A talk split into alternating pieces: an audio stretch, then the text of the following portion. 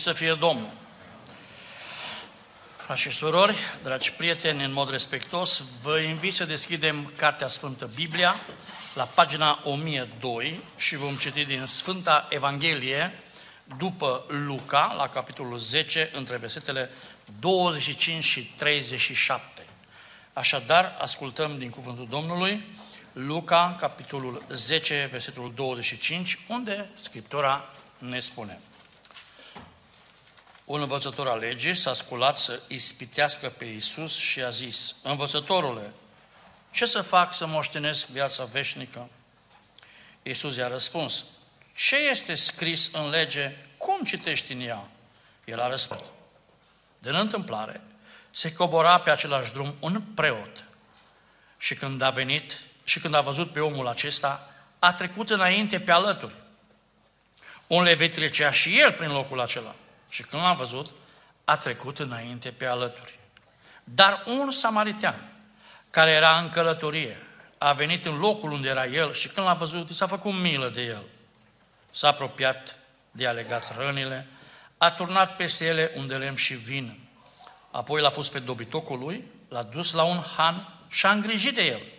A doua zi, când a pornit la drum, a scos doi lei, i-a dat angeului și a zis, ai grijă de el și orice vei mai cheltui îți voi da înapoi la întoarcere. Care dintre acești trei ți se pare că a dat dovadă că este aproapele celui ce căzuse între tâlhari? Cel ce și-a făcut milă cu el, a răspuns învățătorul legii. Du-te și fă și tu la fel, i-a zis Iisus. Amin. Doamne, suntem în fața Ta, mișcați de cântare, de poezie, de rugăciune, de cuvânt. Suntem atât de impresionați că în lumea aceasta atât de complicată l-ai trimis pe Fiul Tău ca să vină aici. Doamne, mulțumim că ne-ai scos din labirintul acestei vieți și ne-ai direcționat calea către cer, Doamne. Mulțumim că ne-ai păzit, mulțumim că ne iubești, mulțumim că ești de partea noastră. Simțim, Doamne, că ții la noi cu adevărat. Ești singura noastră mângâiere și speranță în această lume. Te rugăm și în seara aceasta, binecuvântează-ne în continuare, Doamne. Aici sunt oameni căzuți care au coborât de la Ierusalim către Erion, poate jefuiți, poate bătuți de viață în mod zdravăn. Doamne, îndură-te și vindecă-i, Doamne. Apropie-te de biserică. Te simțim în mijlocul nostru în această seară. De aceea te rugăm din toată inima, vorbește, Doamne, că robii tăi ascultă. Amin. Luați loc.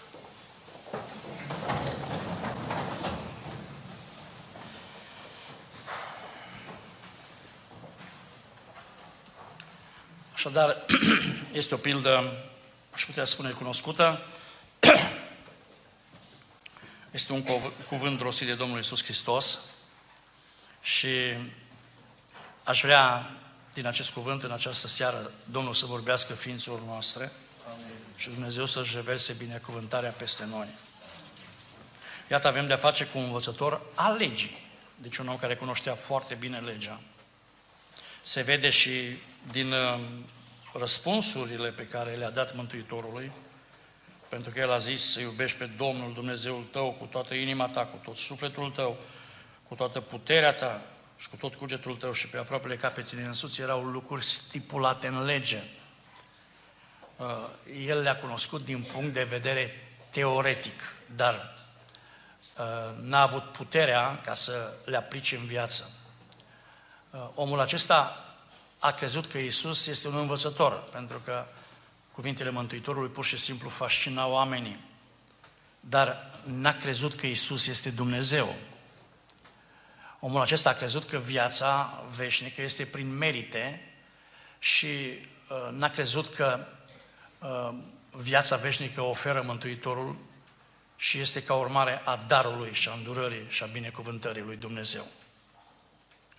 Și iată, am putea spune că în această pildă avem un personaj interesant, și anume un samaritean. Vă amintiți că la fântâna lui Iacov, când era miezul zilei, s-a apropiat Iisus și a stat de vorbă cu o femeie, femeia samariteancă.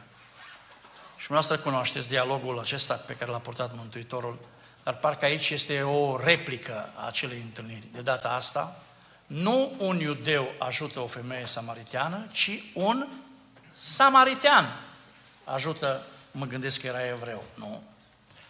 Și cred că era evreu din moment ce...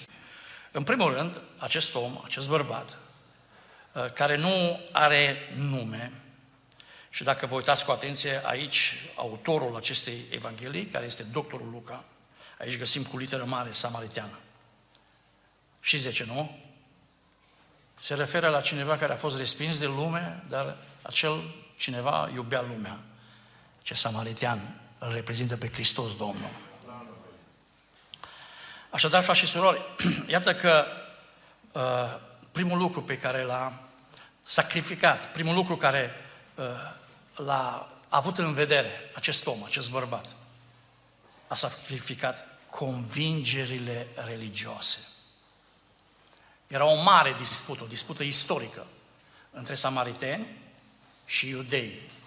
După ce poporul evreu, în secolul 5, în 537 de Hristos, s-a întors din robia babiloniană, s-a întors în țara lui Israel, toți erau numiți iudei. Se cunoșteau după port și era o mare dispută între ei și samariteni.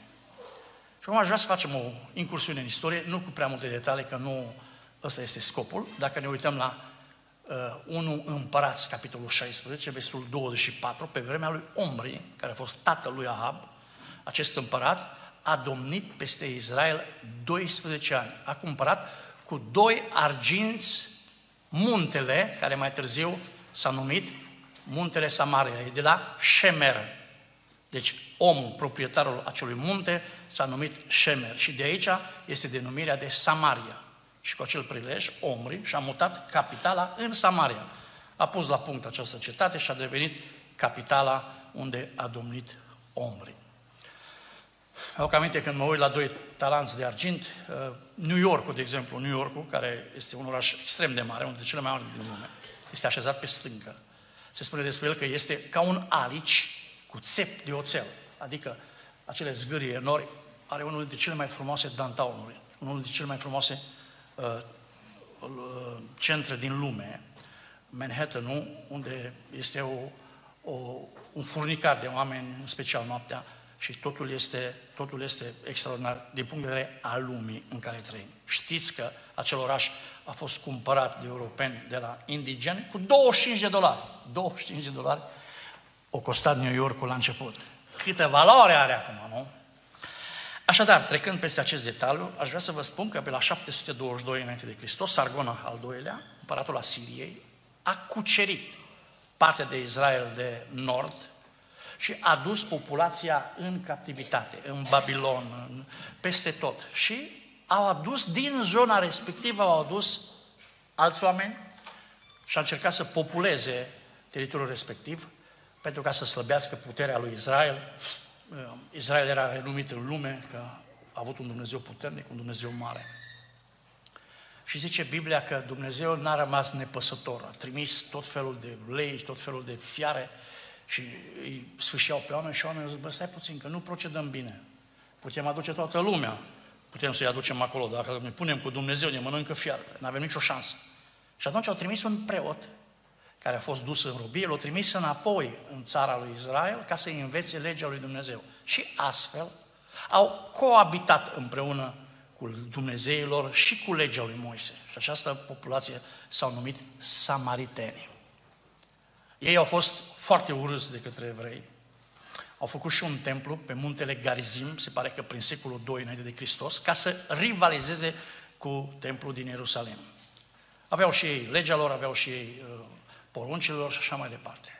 Vă amintiți că dacă vă uitați în Ioan, capitolul 4 și versetul 9, spune cuvântul Domnului femeia samariteancă, i-a zis, cum tu, iudeu, ce să bei de la mine, femeie samariteancă, iudei în adevăr, n-au nicio legătură cu samariteni. Deci nu exista nicio legătură între ei. Și ascultați la versetul 20, femeia, dacă vă uitați în discuția, în dialogul care l-a avut cu Domnul Hristos, Mântuitorul îi se descopere treptat. Vede în el un iudeu, apoi vede în el un învățător, apoi vede în Hristos un proroc și în final Hristos îi spune, eu sunt Mesia. Extraordinar. Să vină Mesia, Fiul Dumnezeului celui vin, viu, și să spună, eu sunt Mesia. A fost teribil, nu așa? Și uitați ce spune femeia. Părinții noștri s-au închinat pe muntele acesta, adică Garizim. Și voi ziceți că în Ierusalim este locul unde trebuie să se închine oamenii. Femeie, i-a zis Iisus, crede-mă că vine ceasul când nu vă veți închina Tatălui, nici pe muntele acesta, nici în Ierusalim. Voi vă închinați la ce nu cunoașteți. Noi ne închinăm la ce cunoaștem. Căci mântuirea vine de la iudei. Dar vine ceasul, și acum a și venit, când închinătorii adevărați se vor închina Tatălui în Duh și în adevăr, fiindcă astfel de închinător dorește Tatăl. Dumnezeu este Duh și cine se închine lui trebuie să se închine în Duh și în adevăr. Știu, i-a zis femeia, care să vină Mesia, care îi se zice Hristos, când va veni El, are să ne spune toate lucrurile. Și Iisus i-a zis, eu, cel care vorbesc cu tine, sunt acela minunat, slăvit să fie Domnul. Așadar, frați și surori, iată că uh, în ținutul acela, și acum îmi vine în minte o, o chestie, știți că atunci când evreii s-au dus în țara, când, la început, când au intrat în țara promisă de Dumnezeu, au ales doi munți, pe muntele Ebal, muntele Ebal și muntele Garizim. Ce se întâmpla pe Ebal? Șase dintre seminții rosteau blestem. Foarte interesant. Foarte interesant când vorbește Biblia, acum nu intru în multe amănunte, dar când vorbește Biblia despre blestem, toți trebuie la final să spună, când zicea blestemat este cel care ne ascultă, tot poporul trebuia să spună cum? Amin! Ca poporul să îi se imprime în minte că Dumnezeu nu se joacă. N-a fost așa la binecuvântare, dar când a fost vorba de blesteme, așa a fost. Și pe muntele Ebal, interesant, numai pe acel munte trebuie să facă un altar, să vedem la Iosua, capitolul 8. De ce? Pentru că acolo unde este blestemul, este nevoie de jertfă. De aia a venit Hristos în lumea noastră. Ca să topească blestemul în sângele său. Ca să moară pe cruce pentru noi. Și ne spune Biblia că pe muntele Garizim se rostea, se rosteau binecuvântările. Așadar, acolo unde cândva s-au auzit binecuvântările lui Dumnezeu, acolo, frați și surori, era o națiune de oameni, uh, un soi de sincretism religios, un amestec, care nu era după voia lui Dumnezeu și nu erau plăcuți lui Dumnezeu. Așadar, samaritianul provinea, deci acesta, acesta era profilul unui samaritian. Dacă vă uitați, până și în apostol a rămas dușmânia aceea, când se ducea Domnul Hristos, foarte interesant, dacă vă uitați în Biblie, primul drum pe care l-a făcut Iosua cu poporul de la Erihon la Ierusalim, a zdrobit totul, a nimicit dușmanii. I-a pus și i-a făcut așa, au, i-au, au făcut din ea ștenută piciorul și au biruit. Ultimul drum, deci ăsta este primul drum al lui Israel în, frunte, în fruntea căreia se afla Iosua. Ultimul drum din viața Mântuitorului, tot de la Ierihon către Ierusalim. Dacă vă uitați în ultimul drum al Mântuitorului, a mântuit, a iertat, a vindecat, a salvat, pentru că de aceea a venit Hristos în lume, să aducă binecuvântarea. Slăvit să fie Dumnezeu. Amin. Așadar, pe vremea Domnului Isus Hristos, până și ucenicii apostolii, uh, aveau acest virus, aveau această idee împotriva samaritenilor. Vă aduceți aminte, zice Biblia la Luca, capitolul 9, că Domnul Hristos hotărâ să îndrepta către Ierusalim și n-a vrut să rămână, n-a avut gândul să rămână peste noapte într-un sat a samaritenilor, dar au mers și-au trimis ucenicii și ei au respins. Și au zis, Boanerges, fiii tunetului. Ioan și Iacov. Doamne, să vină foc peste ei. Așa cum a poruncit Ilie și a venit foc să vină și peste ei. Vă dați seama ce adversitate aveau până și ucenicii față de acești oameni. Uh, erau atât de, atât de porniți și dacă ne uităm în Cartea Sfântă, în Matei capitolul 10, versetul 5, când i-a trimis Domnul Hristos doi câte doi, le-a spus să nu intrați nici într-un sat a, al samaritenilor. Pentru că cel care a venit să reconcilieze națiunile, să împace pe evrei cu samariteni și lumea întreagă, păgânii, și să întoarcă la Dumnezeu, este Hristos Domnul. Nu vă depărtați de Ierusalim, fapte 1 cu 8, până veți primi o putere de sus și veți fi martori în Ierusalim, în toată Iudeea, în Samaria. Și până unde? Până la marginile pământului. Așadar, frați și surori, iată dar că așa cum ucenicii au fost împotriva lor, tot la fel și samaritenii aveau adversitate față de evrei. Dar acest samaritean a fost un om atipic. Asta este foarte important. Adică a fost în stare să sacrifice convingere religioase Lucruri care s-au sedimentat în mintea și în uh, formația psihică a evreilor și a uh, samaritelor în ani de zile, sute de ani.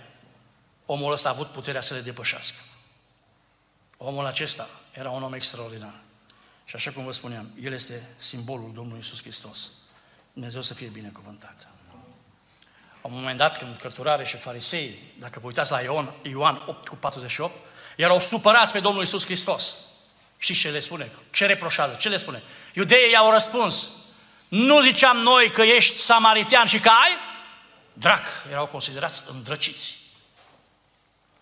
Iată acest bărbat și a avut puterea să sacrifice convingeri religioase și s-a gândit la cel care era căzut. Cobora de la Ierusalim către Erihon. Se pare că este un drum stufos, deci uh, trece printre mulți arbuși din ăstea, sinuos, și omul ăsta a fost jefuit, dezbrăcat, bătut zdravă, lăsat gol și plin de răni și de vinătăi, plin de echimoze. Aduceți aminte că spune în Isaia, din tălbi și până în crește, nimic nu-i sănătos și numai răni și vânătăi și carne vie, nestorse, nelegate și nealinate cu undele. Asta este istoria mea și istoria dumneavoastră, istoria lumii întregi. Pentru că ne-a jefuit diavolul, pentru că ne-a dezbrăcat, ne-a golit de slava lui Dumnezeu, pentru că a dat asupra noastră nu 40 de lovituri fără una, ci mai mult de 40 de lovituri. Ne-a făcut praf și toți am căzut și toți gemeam în sângele nostru, în durerea noastră, în rănile noastre nemăsurate, cum zice în plângerile lui Eremia. Rana ta îi mare cât marea! Eram plin de răni și de neputințe. Dar cineva s-a îndurat de noi. Cineva care nu s-a uitat la convingerile noastre religioase. Cineva care nu s-a uitat la statutul nostru social. Cineva care nu e interesat dacă cineva are conturile obeze în bancă sau, mă rog, nu contează condiția socială. Cineva care ne iubește pe fiecare în parte. Și acesta este Hristos Domnul. Slăvit să fie Domnul. Al doilea lucru pe care l-a sacrificat Samariteanul a fost călătoria lui. Ascultați ce spune Biblia. Zice, Iisus a luat din nou cuvântul, un om se cobora de la Ierusalim la Ierihon, a căzut între niște tâlhari care l-au dezbrăcat, l-au jefuit de tot, l-au bătut zdravă, l-au plecat și l-au lăsat aproape mort. Am citit din nou, pentru că vreau să se imprime în mintea noastră, că asta a fost imaginea noastră din punct de vedere spiritual. Din întâmplare, și aș putea spune în această seară, sau nu din întâmplare, se cobora pe același drum un preot. Și când a văzut pe omul acela, a trecut înainte pe alături. Oameni buni, țineți minte versetul ăsta. Poți să te duci înainte, dar să te duci pe alături. Știți că două linii paralele unde se întâlnesc? Numai în infinit. Nu-i totul să mergi înainte. Trebuie să mergi înainte pe calea lui Dumnezeu. Un preot. Nu trebuie să fii paralel. Și când a văzut pe omul cale. acela, a trecut. Nu trebuie să trăiești o viață înainte. de imitație. Imitațiile nu sunt scumpe, imitațiile da. sunt ieftine. Oameni buni, noi trebuie să mergem înainte, dar pe calea lui Dumnezeu. Preotul avea o slujbă bine desemnată în Israel. Zice Biblia la Evrei 5 că preotul era dintre oameni și pus în lucrurile privitoare la Dumnezeu. Deci el mijlocea între om și Dumnezeu. Omul ăsta mergea, de data asta el cobora. E posibil, ascultați versetul următor, 32. Un levit trecea și el prin locul acela și când l-a văzut a trecut înainte pe alături. Deși preotul și levitul au trecut înainte, dar pe alături. Probabil că preotul cobora, i s-a încheiat perioada în care a avut slujba, și la levit începea această perioadă și el probabil urca către Ierusalim. Dar atitudinea lor a fost aceeași. Așadar, frați și surori, zice aici cuvântul Domnului, dar un samaritean care era în călătorie a venit în locul unde era el.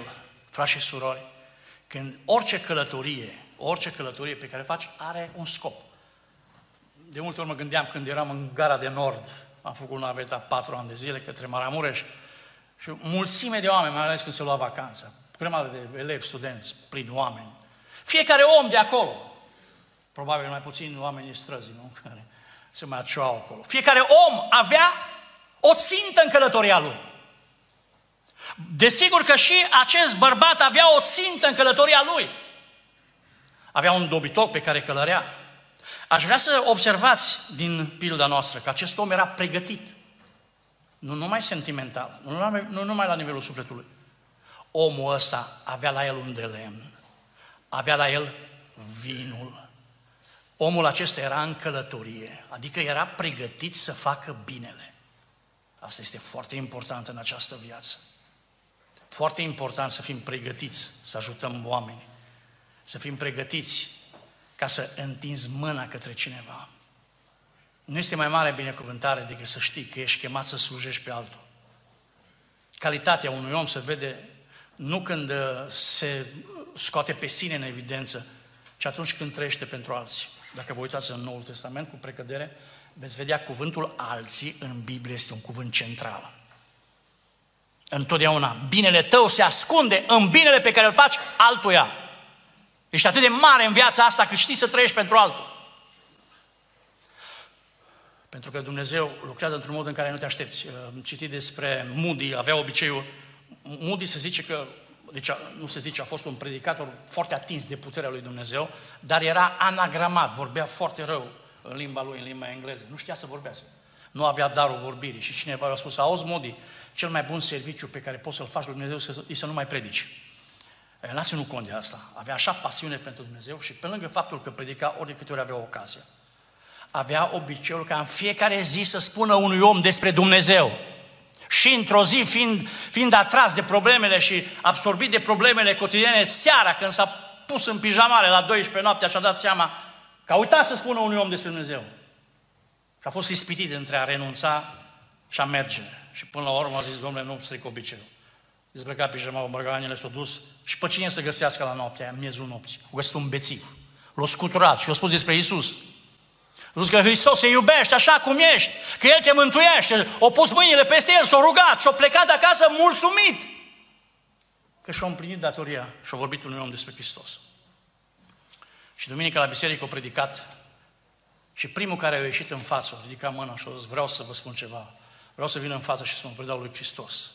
Și să uită omul la el și spune, pastore, eu sunt omul acela căruia ai spus despre Hristos în una din serile trecute.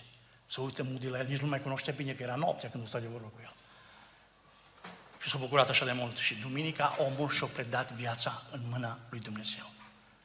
Iată ce înseamnă să știi să trăiești pentru altul. Aș vrea să vă spun că o vorbă bună poate să ajute.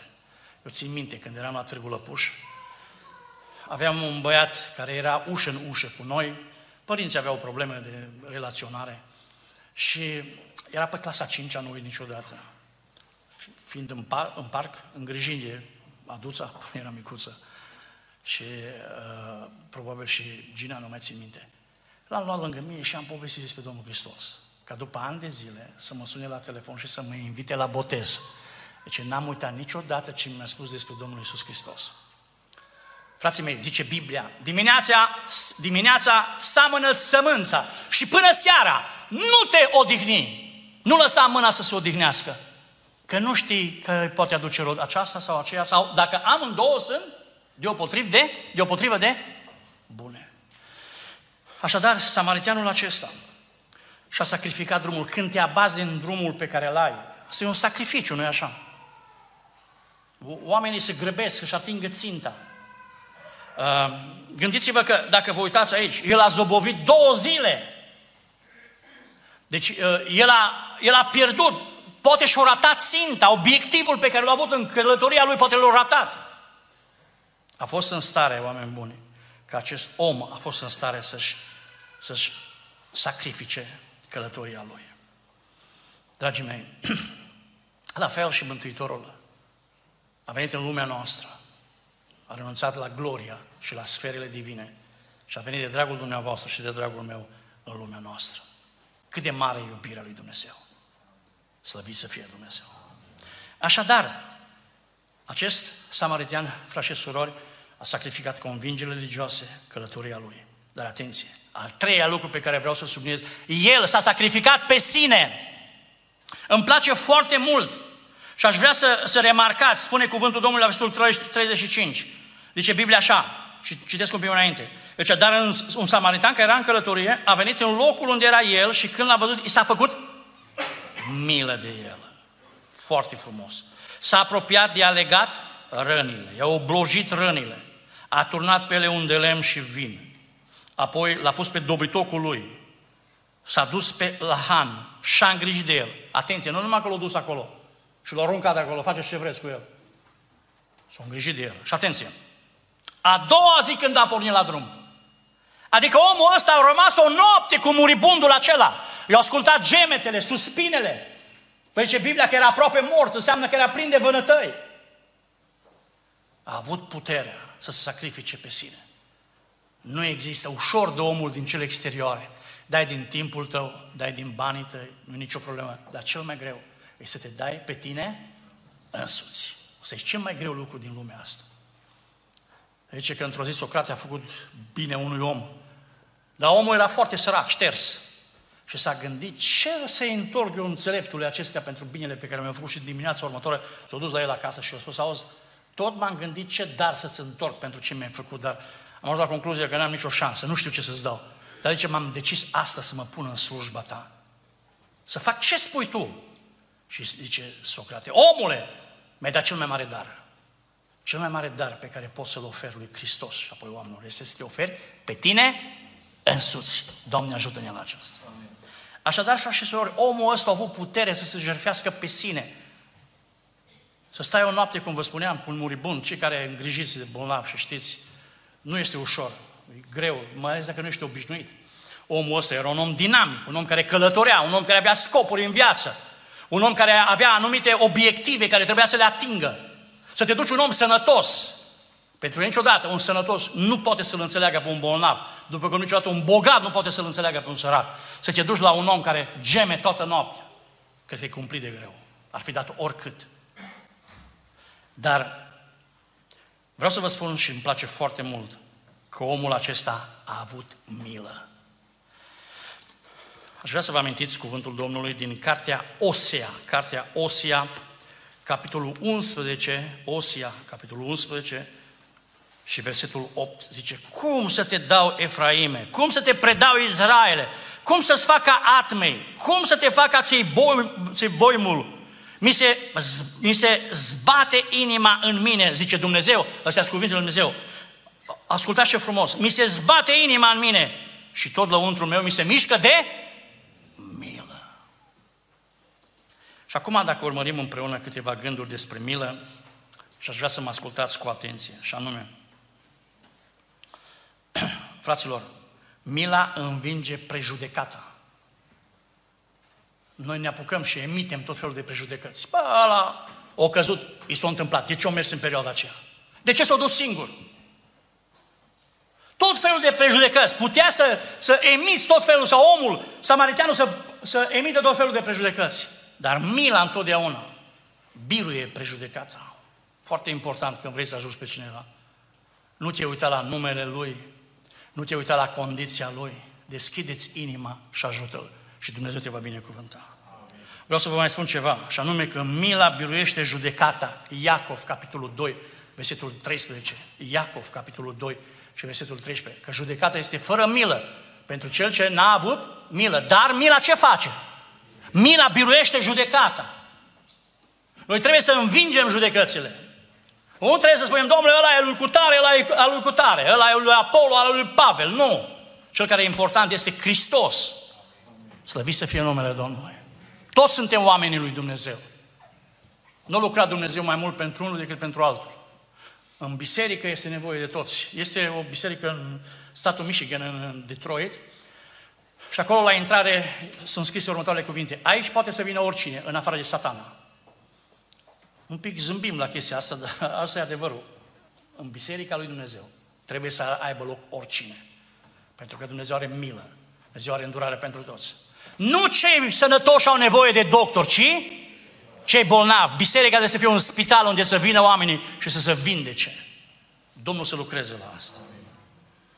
Căci milă voiesc și nu jertfă. Și cunoștință de Dumnezeu mai mult decât ardere de tot milă, bunătate. Ți s-a arătat omule ce este bine Mica 6 cu 8. Să iubești mila. Nu? Dumnezeu ne cheamă să iubim mila. Zice cuvântul Domnului, să iubești mila și ce ne mai spune?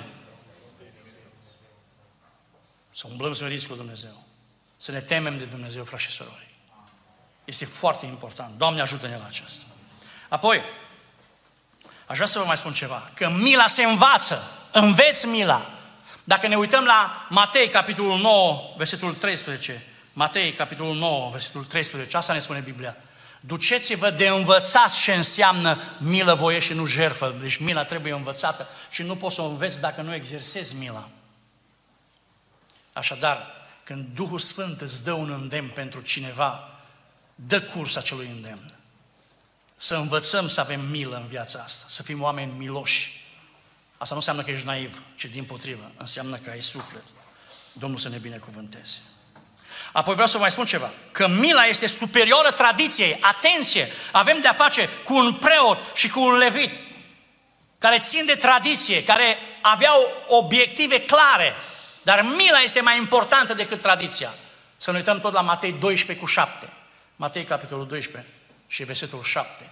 Și spune, dacă ați fi știut ce înseamnă milă voiesc, iar nu jerfă. N-ați fi osândit pe niște nevinovați. Deci, mila este înaintea tradiției, înaintea formelor, înaintea doctrinilor, înaintea ce vreți dumneavoastră.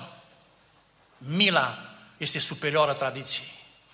De aceea aș vrea ca Dumnezeu să ne binecuvânteze. Nu e suficient să ne lăudăm, Domnului, suntem pentecostali. Avem tradiția noastră, suntem superiori altora. Noi nu ne facem cruce, că nu scrie în Biblie, noi nu umblăm cu anumite haine și așa mai departe. Fraților, eu nu vreau să spun rău de nimeni, dar vreau să fim oameni miloși. Doamne ajută-ne la asta. Apoi vreau să vă mai spun ceva. Mila va fi răsplătită.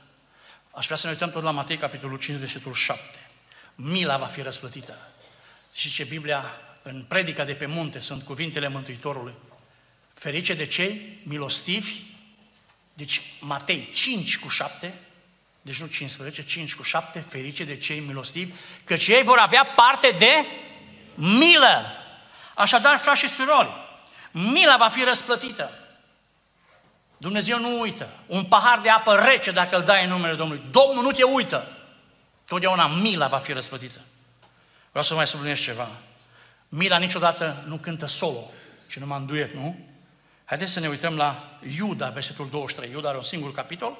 Iuda, deci capitolul 1, versetul 23, și ne spune cuvântul Domnului, căutați să mântuiți pe unii, smulgându-i din foc, de alții, iarăși fievă, milă, atenție, cu frică, urând până și cămașa mânjită de sânge, de carne. Adică carnea vie în Vechiul Testament însemna întinăciune. Dacă te atingeai de carne vie în Vechiul Testament, era întinat. Deci mila niciodată, cum vă spuneam, nu cântă solo, ci numai duet. Mila trebuie să fie legată întotdeauna de frică de Dumnezeu și de curăție. Doamne ajută-ne la asta. Și acum, dacă forțez cuvântul ăsta, vreau să vă mai spun ceva. Mila este și o unitate de măsură, nu? Există milă marină, care are 1,5 km, există milă terestră, 1,6 km, și vă amintiți că se zice, dacă te silește cineva să mergi o milă, tu să mergi? Două. Pornind de la chestia asta, aș vrea să vă spun următorul lucru, că mila înseamnă și libertate. Dacă cineva te forțează să te duci o milă, tu dacă ești omul lui Dumnezeu, te duci două. Că dacă te-ai dus numai o milă, că te-a forțat, El te-a biruit. Dacă te duci două mile, tu l-ai biruit pe El. Deci mila înseamnă libertate. Omul care e milos este un om liber și este un om binecuvântat de Dumnezeu. Slăvit să fie Domnul. Așadar, frați și surori, sacrificiile samariteanului și-a sacrificat convingeri religioase, călătoria sa, s-a sacrificat pe sine și în final, și cu asta vreau să închei, și-a sacrificat viitorul lui. Pentru că la versetul 30 și 5 spune așa, a doua zi când a pornit la drum, a scos doi lei, a dat hangiului și i-a zis, ai grijă de el și orice vei mai cheltui, îți voi da înapoi la întoarcere. Deci omul iarăși s-a bătut din drum și a venit la locul respectiv să plătească. Doi lei era, în original, doi dinari, era două zile de muncă. Deci un dinar, pe vremea aia primea un muncitor pentru munca lui pe o zi. Dacă am putea spune că și-a sacrificat viitorul, aș vrea să vă spun că pentru Marele Samaritean, care este Hristos Domnul, cel mai bine să vede că El și-a sacrificat și viitorul pentru noi. Adică oameni buni, nu numai că ne-o salvat de la moarte, nu numai că ne-o salvat de la păcat, dar vom fi cu El pentru totdeauna. Să nu vi se tulbure inima. aveți credință în Dumnezeu și aveți credință în mine. În casa tatălui meu sunt multe locuri. Și dacă n-ar fi așa, v-aș fi studios să vă pregătiți un loc. Și după ce mă voi duce, mă voi întoarce și vă voi lua cu mine. Ca acolo unde sunt eu să fie și slujitorul meu. Pe viitor, oameni buni, vom fi cu Mântuitorul nostru. Extraordinar. Numele Lui să fie binecuvântat. Fraților, legea îți spune să iubești, dar nu-ți dă puterea. Hristos ne dă puterea să fim cu adevărat miloși. Legea îți arată căderea în care ești, situația în care ești. Îți dă conștiința faptului că ești păcătos, dar nu te poate salva. Singurul care ne salvează e mila lui Isus Hristos Domnul. Ne dă să fie binecuvântat. Timpul meu de cuvânt s-a dus, dar nu înainte de a asculta câteva cuvinte din cartea Apocalipsa, capitolul 21, de la vestul 3. Și am auzit un glas tare care ieșea din scaunul de domnie și zicea, iată cortul lui Dumnezeu cu oamenii, El va locui cu ei și ei vor fi poporul lui. Și Dumnezeu însuși va fi cu ei, El va fi Dumnezeul lor. El le va șterge orice lacrimă din ochii lor și moartea nu va mai fi. Nu va mai fi nici tinguire, nici țipăt, nici durere, pentru că lucrurile din tâi au trecut. Cel ce ședea pe scaunul de domnie a zis, iată, eu fac toate lucrurile noi și a adăugat, scrie, fiindcă aceste cuvinte sunt vrednici de crezut și adevărate. Apoi mi-a zis, s-a isprăvit, eu sunt alfa și omega, începutul și sfârșitul. Celui ce este sete, îi vodea să bea fără plată din izvorul apei vieții. Și cel ce va birui, va moșteni aceste lucruri. Eu voi fi Dumnezeul lui și el va fi, atenție, fiul meu. Dar cât despre fricoși, necredincioși, scârboși, ucigași, curvari, vrăjitori, închinători la idol și toți mincinoșii, partea lor este iazul care arde cu foc și cu pucioasă, adică moartea a doua. Iată ce lucruri minunate a pregătit Dumnezeu pentru cei care slujesc pe Dumnezeu. Domnul să pună și pe inima noastră dorința de a fi gata de sacrificiu. Amin. Vă invit să ne ridicăm cu o cântare.